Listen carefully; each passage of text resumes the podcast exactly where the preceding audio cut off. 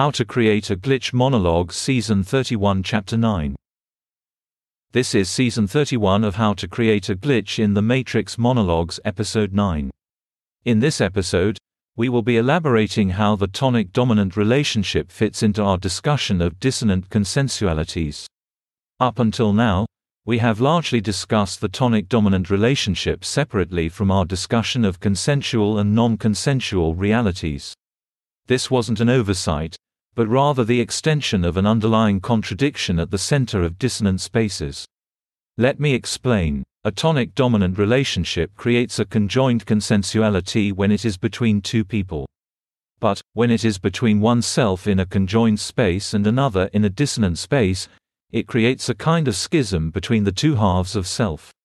When a dissonant consensuality separates from a conjoined consensuality, it represents the expression of an underlying inhibited impulse.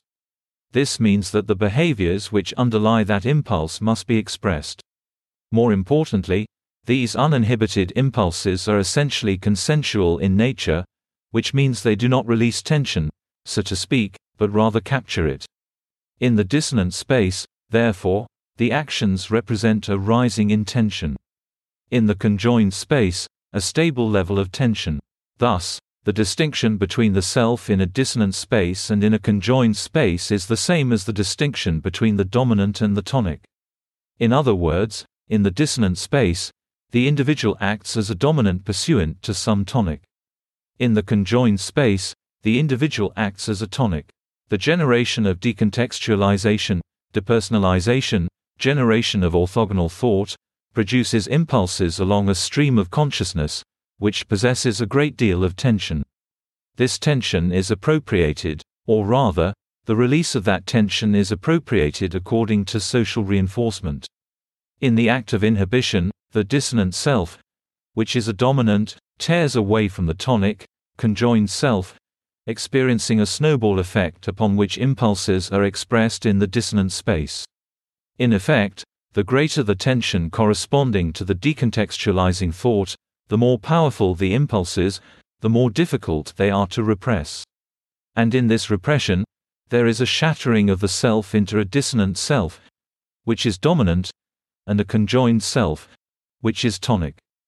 This is followed by appropriation of the stream of consciousness reflective of the orthogonal thought chain according to social reinforcement.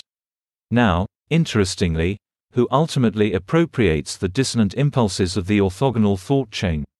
Remember when we mentioned that there is a subculture of people who live behind the curtain, for whom time is no obstacle.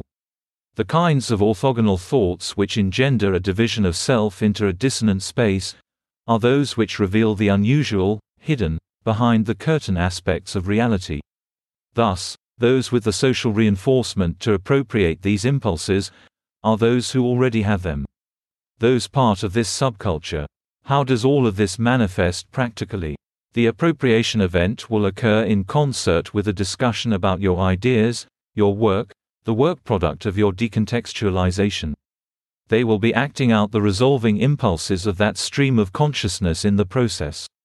Thus, to conclude, whether one is in a tonic or dominant role, is often reflective of whether one is in a dissonant or conjoined space, though not always. When one resists a powerful impulse, it can sometimes engender a splitting of the self into a dissonant and conjoined consensuality.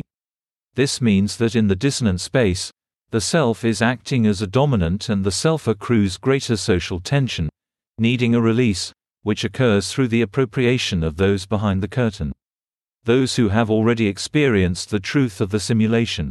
That's the end of the podcast for today. If you enjoyed it, please like, comment, and subscribe.